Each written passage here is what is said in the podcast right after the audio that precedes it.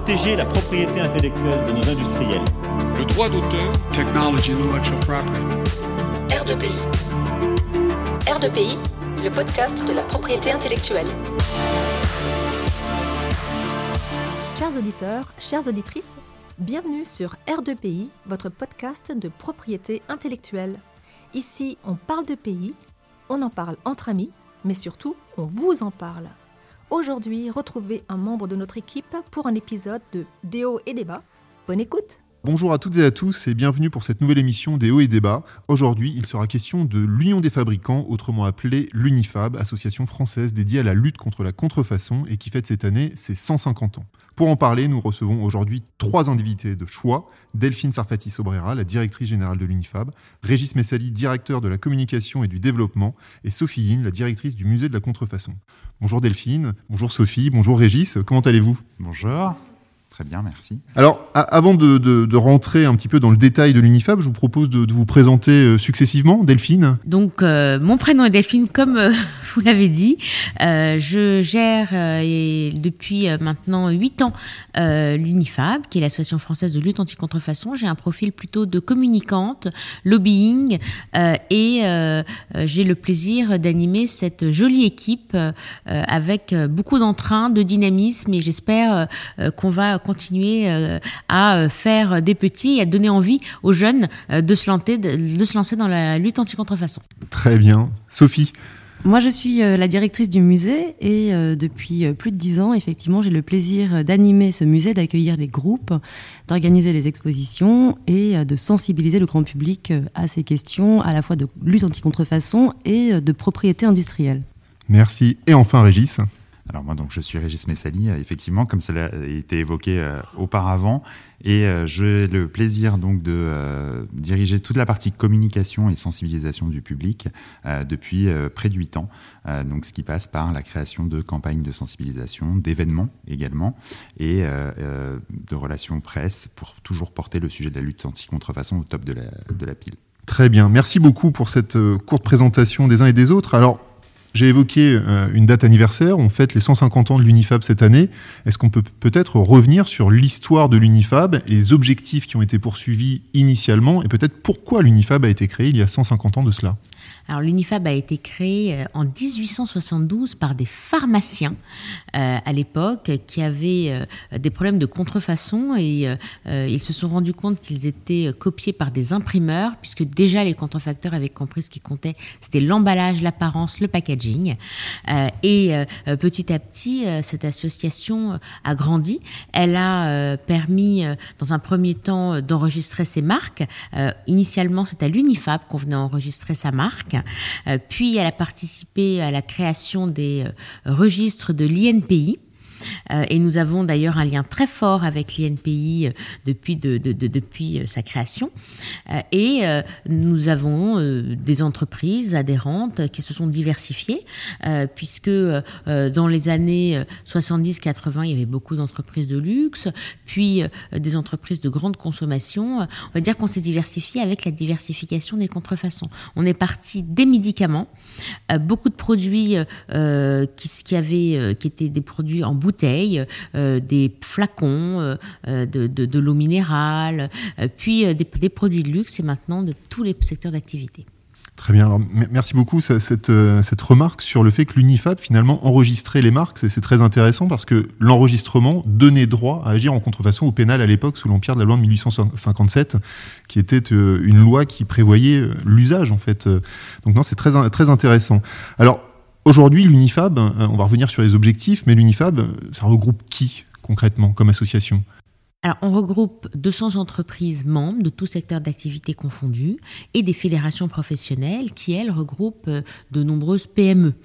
Euh, donc, ce sont des entreprises euh, de, euh, de l'automobile, puisque notre président d'ailleurs est Christian Peugeot, euh, comme euh, des produits pharmaceutiques, du jouet, des te- du textile, euh, des entreprises euh, qui font de l'électroménager euh, ou encore des arts de la table. C'est très, très diversifié. Aujourd'hui, tous copient.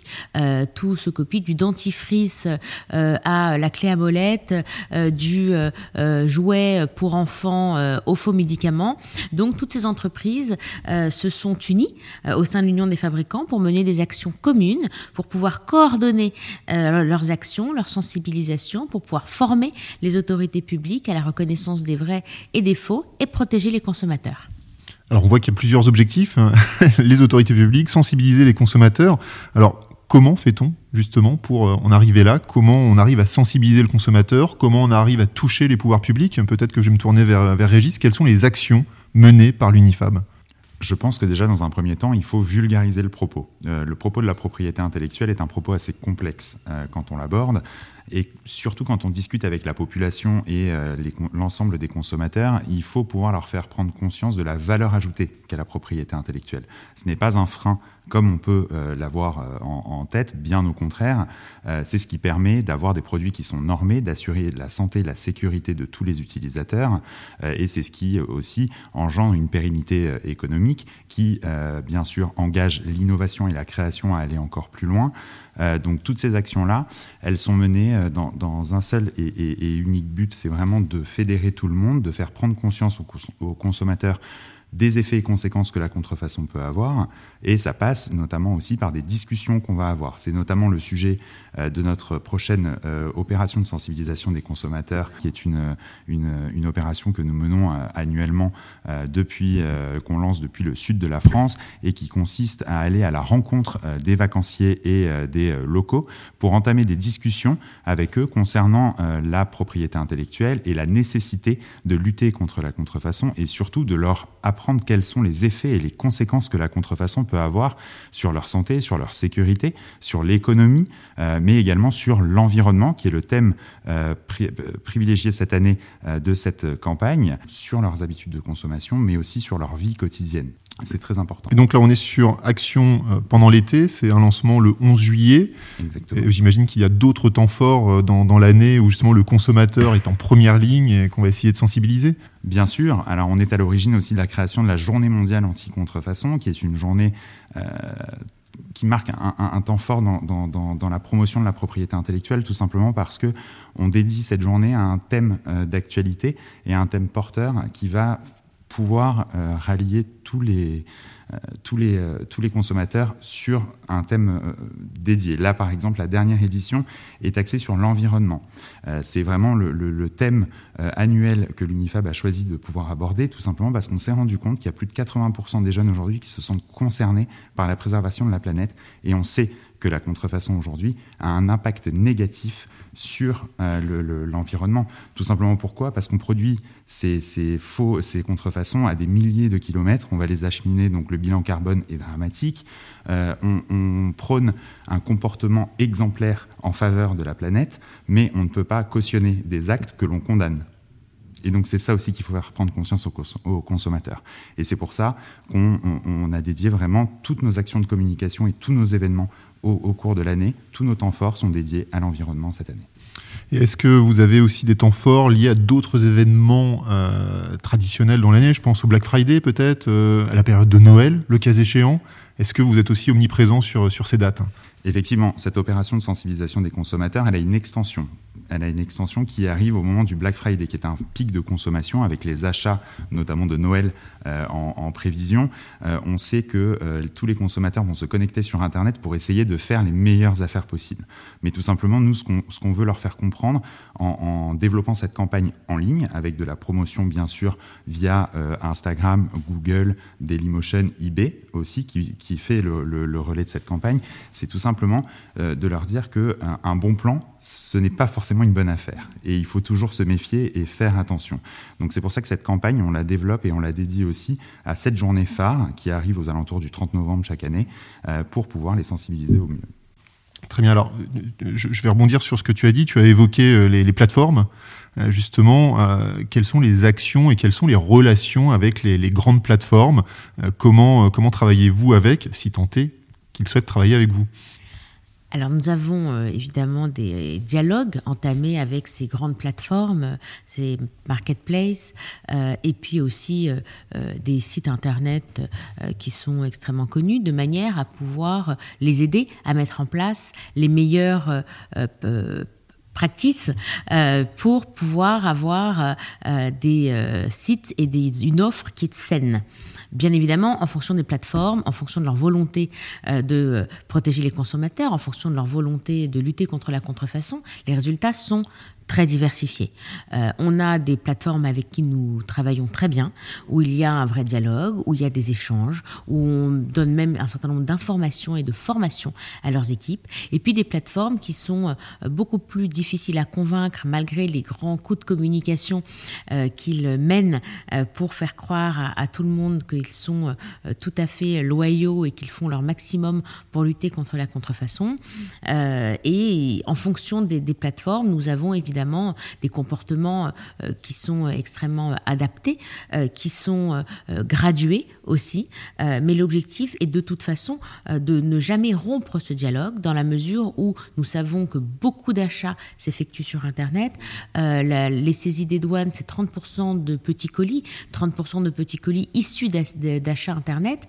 Donc sur un chiffre de neuf millions de produits qui ont été saisis en deux mille vingt et un, ça fait beaucoup de, de, de petits colis, et il est évident évident qu'avec la pandémie, on achète de plus en plus en ligne, les habitudes de consommation ont changé, donc il est absolument nécessaire que les grandes plateformes prennent conscience de cela et puis protègent non seulement leur image, euh, puisque lorsque on achète de la contrefaçon sur euh, une plateforme, on n'a plus envie de retourner euh, à cet endroit-là pour acheter de la contrefaçon, euh, ou pour acheter un produit pardon, euh, euh, authentique si on reçoit une contrefaçon, et euh, aussi euh, protège les consommateurs. Alors, ça, ça, ça m'amène à une, une autre question. Je m'éloigne un petit peu des, des personnes que, que vous sensibilisez, ou en, ou en tout cas avec lesquelles vous souhaitez travailler. Mais c'est vrai, comment a évolué la lutte contre la contrefaçon sur les cent cinquante dernières années ? J'imagine qu'au moment de la création, c'était évidemment pas la même chose. Aujourd'hui, on parle beaucoup de contrefaçon en ligne, comme vous venez de le rappeler. Donc concrètement, comment cette lutte a évolué ? Je crois qu'au début de la création de, de, de l'Union des fabricants, et Sophie pourra vous en dire sans doute un peu plus dans le détail, euh, l'Union des fabricants s'est consacrée euh, à la construction des bases euh, de euh, la propriété intellectuelle, a beaucoup participé euh, aux bases, à la base euh, ju- juridique, euh, aux lois, euh, aux traités, et cetera. Euh, et puis la lutte anti-contrefaçon est venue euh, dans un second temps.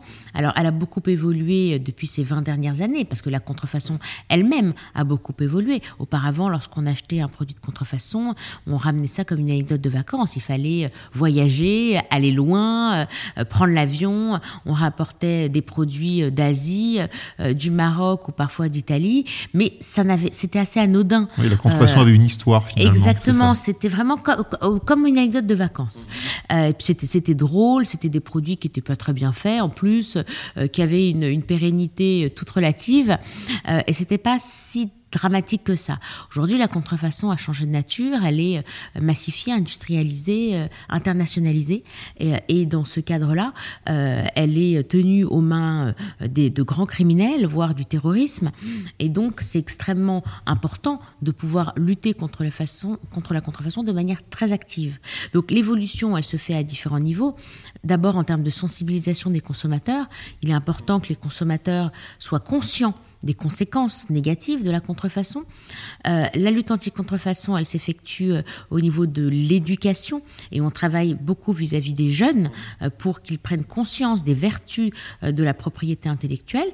Elle se fait euh, aussi euh, au niveau euh, des autorités publiques, avec de la formation des autorités publiques, de la douane, de la police, de la gendarmerie, et puis euh, également de la D G C C R F, des dialogues avec euh, les magistrats euh, pour qu'ils se rendent compte des impacts. Donc elle se fait à tous les niveaux. Et je crois que lutter contre la contrefaçon, pour, pour y arriver et pour vraiment euh, être euh, performant, euh, il faut euh, être euh, complètement euh, multidirectionnel. C'est-à-dire qu'on ne peut pas s'adresser à simplement une partie euh, de la population, une partie des acteurs. Il faut vraiment pouvoir euh, s'adresser à tous de manière différenciée et et de manière extrêmement directe et concrète.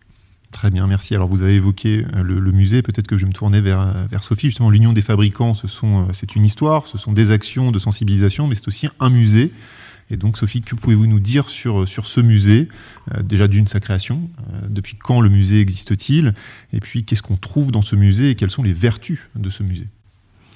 Alors merci de me donner la parole. Effectivement, le musée de la contrefaçon est un, on pourrait dire, un ovni dans le paysage mondial des musées, puisque, à ma connaissance, il est unique en son genre.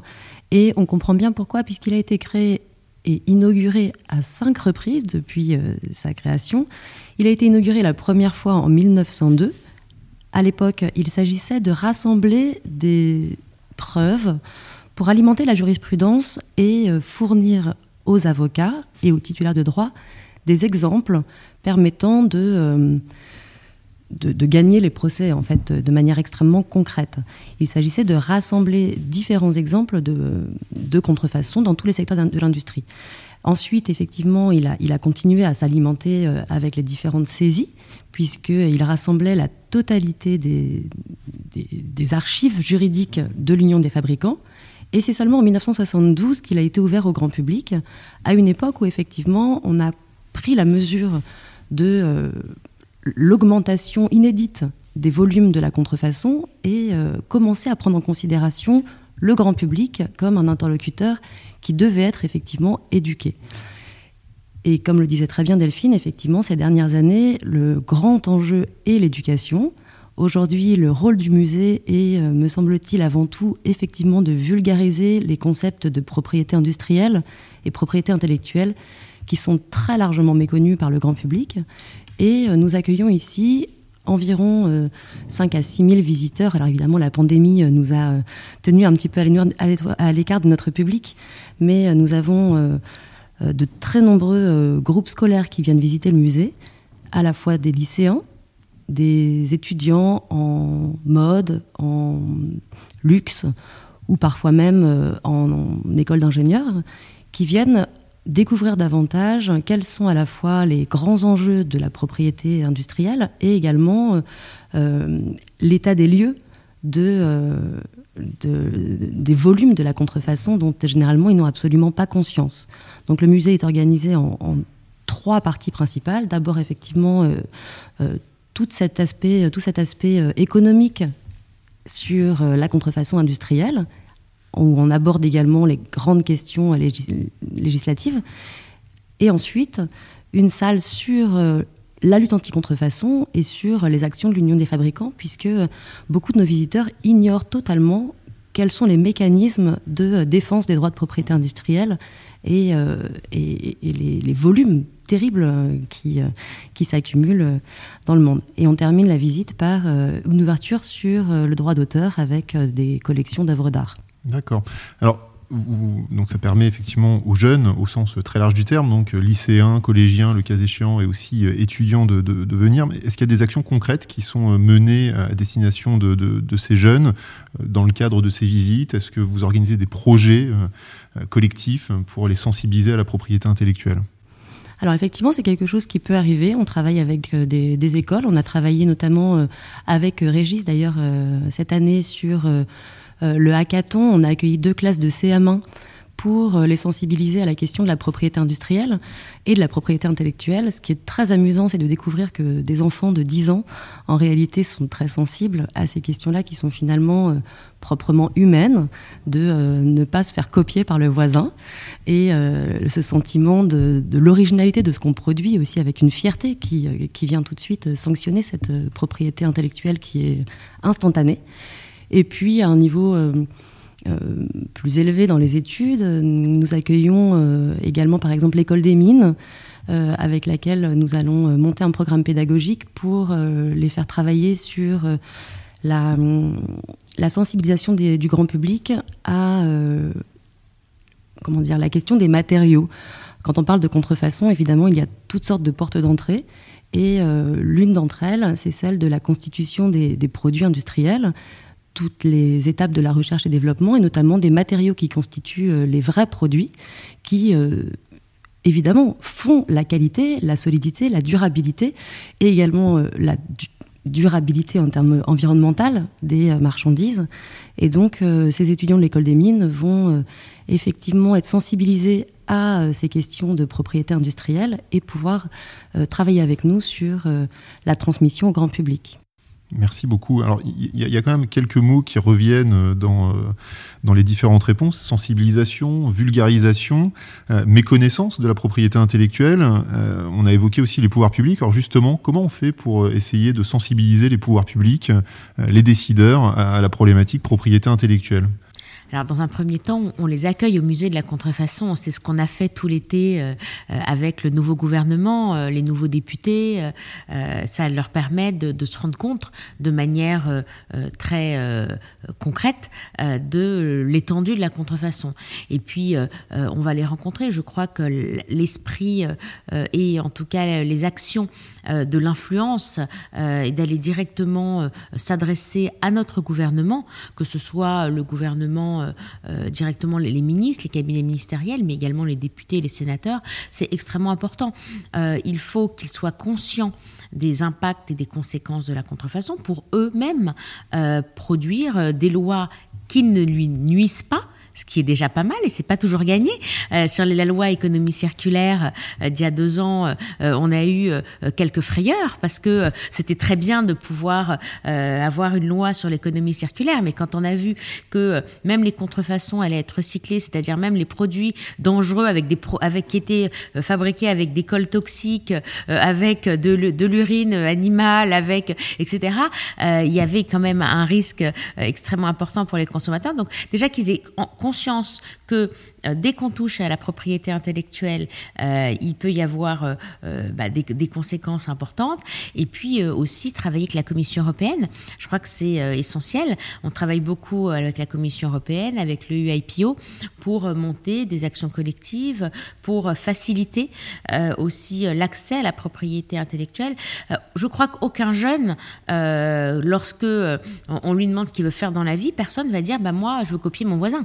Euh, très clairement, euh, l'objectif des jeunes, c'est euh, eux-mêmes de produire euh, du, de, de, de, soit de, de, du contenu intellectuel, soit d'être créatif, soit d'innover. Je crois que c'est la volonté de chacun. On a envie de se différencier, comme disait Sophie, et donc c'est un moyen aussi de se différencier euh, euh, que euh, de créer. Et euh, tant qu'on ne sait pas que euh, ce qu'on crée a de la valeur, euh, il est très difficile euh, de pouvoir euh, ensuite euh, faire attention à ses propres actions. Donc il faut effectivement éduquer les plus jeunes dès le début, dès leur plus jeune âge, euh, idéalement euh, euh, dès le collège, et euh, nous travaillons euh, à cela depuis un certain nombre de mois avec euh, le gouvernement pour arriver à concrétiser euh, un projet euh, qui pourrait peut-être prendre euh, la forme euh, d'un module pour le service national universel, le S N U, euh, qui vient de nous donner son accord pour euh, intégrer un module propriété intellectuelle. Un scoop, donc. Un scoop, exactement. Alors, Delphine, vous avez évoqué la commission, l'U I P O. Ça, ça me permet de, d'aller peut-être au-delà des frontières de, de la France. L'UNIFAB, ce n'est pas une action euh, circonscrite à la France. Vous allez bien au-delà. Est-ce que vous pouvez nous, vous, nous parler de, de ces actions au-delà des frontières ? Alors, le, le, l'UNIFAB, c'est effectivement euh, ce, euh, a dépassé les frontières de, de, de la France en raison des problématiques aussi qui ont été remontées par l'ensemble de ses membres. Et il y a maintenant euh, cinq ans, nous avons créé un collège d'experts international, euh, c'est-à-dire que nous avons un cabinet d'avocats ou un cabinet d'investigation dans vingt-huit pays dans le monde euh, qui représente euh, l'UNIFAB, qui est labellisé par l'UNIFAB et euh, qui permet d'être une porte d'entrée euh, localement pour nos adhérents euh, et connaître la situation de la propriété intellectuelle sur leur zone. Nous menons aussi des missions euh, à l'étranger, trois à quatre fois par an, euh, donc dans, dans différents pays. Là, par exemple, euh, en octobre, euh, nous sommes partis euh, en Grèce, euh, au mois de novembre, euh, en, en Turquie. Et puis, euh, en deux mille vingt-trois, on a d'autres destinations prévues pour rencontrer les autorités publiques locales, le gouvernement local, faire de la formation et pouvoir... Euh, dire euh, à, à, à tous ces pays, euh, attention, la France a un gros patrimoine en matière de propriété intellectuelle et on vous demande de le respecter. Et je pense qu'il faut le rappeler souvent pour que ça fonctionne. Oui, j'ai souvenir aussi d'une, d'une, d'une visite en Côte d'Ivoire, sauf erreur de ma part. Vous avez créé, ouvert une antenne à Abidjan, c'est bien ça ? Tout à fait. On a ouvert une antenne à Abidjan, l'objectif étant de rayonner sur toute la région euh, d'Afrique de l'Ouest euh, par la suite, euh, pour pouvoir aider les entreprises localement, hein. Il y a aussi pas mal de, de, de, d'entreprises locales qui souffrent de contrefaçon euh, en Afrique, euh, de contrefaçon qui, qui arrive de Chine. Euh, et donc, c'est pour les aider euh, à mieux agir contre les contrefacteurs. Puis, on On a un bureau à Tokyo, on a un bureau à Pékin. Donc effectivement, notre action est internationale parce que le, le sujet est international. Alors, ça, ça m'amène une petite question simplement pratique, parce que vous avez un dynamisme, un dynamisme pardon, assez incroyable. L'Unifab, c'est combien de personnes ? Alors, l'Unifab, c'est six personnes, dont Sophie, qui est dédiée intégralement au musée de la contrefaçon. Euh, et euh, nous essayons de, effectivement de, de, de faire le maximum euh, de, de nos capacités. Euh, c'est une équipe qui est extrêmement dynamique, qui est extrêmement sympathique. Comme je le disais euh, il y a encore euh, quelques minutes euh, ce matin, nous avons euh, la chance de travailler euh, presque en famille, euh, avec un très bon esprit, une très bonne solidarité, euh, et surtout, je crois le plus important, c'est le soutien de nos entreprises adhérentes. C'est-à-dire que sans euh, le soutien de nos, en- de, de nos entreprises adhérentes, nous n'aurions sans doute pas la même énergie, parce qu'ils nous portent, parce que euh, ils euh, portent nos projets, ils nous soutiennent, et donc euh, ça nous donne envie de toujours les satisfaire et de toujours faire mieux et plus. Alors, vous avez parlé de famille, c'est vrai que quand on revient à la présentation initiale, vous êtes arrivés peu ou prou tous à la même période, huit ans, onze ans, c'est, c'est bien cela, donc euh, effectivement je pense que la, la, la sensation de famille est, est prégnante. Alors, une autre question, euh, c'est, c'est quid de, de, de la place de l'Unifab dans l'écosystème plus global de la propriété intellectuelle ? En France, on sait que la France connaît un certain nombre d'associations dans le domaine de la propriété intellectuelle. Alors justement, comment s'articulent un petit peu les relations avec toutes les autres associations ? Extrêmement bien, et puisque comme on est une équipe très sympathique, ça se passe très bien. euh, en fait, euh, on est la seule association euh, qui ne représente que des entreprises et des fédérations professionnelles. Euh, il y a des, il y a beaucoup d'associations de professionnels du droit. Euh, il y a des associations mixtes, et nous, nous sommes vraiment la voix de l'entreprise. Donc, euh, euh, je dirais que l'Unifab euh, est euh, le partenaire de toutes ces associations, parce que euh, finalement, c'est en fonction des actions qui sont menées par les entreprises que euh, ensuite euh, le, le, le, le, le, l'environnement, l'écosystème euh, évolue.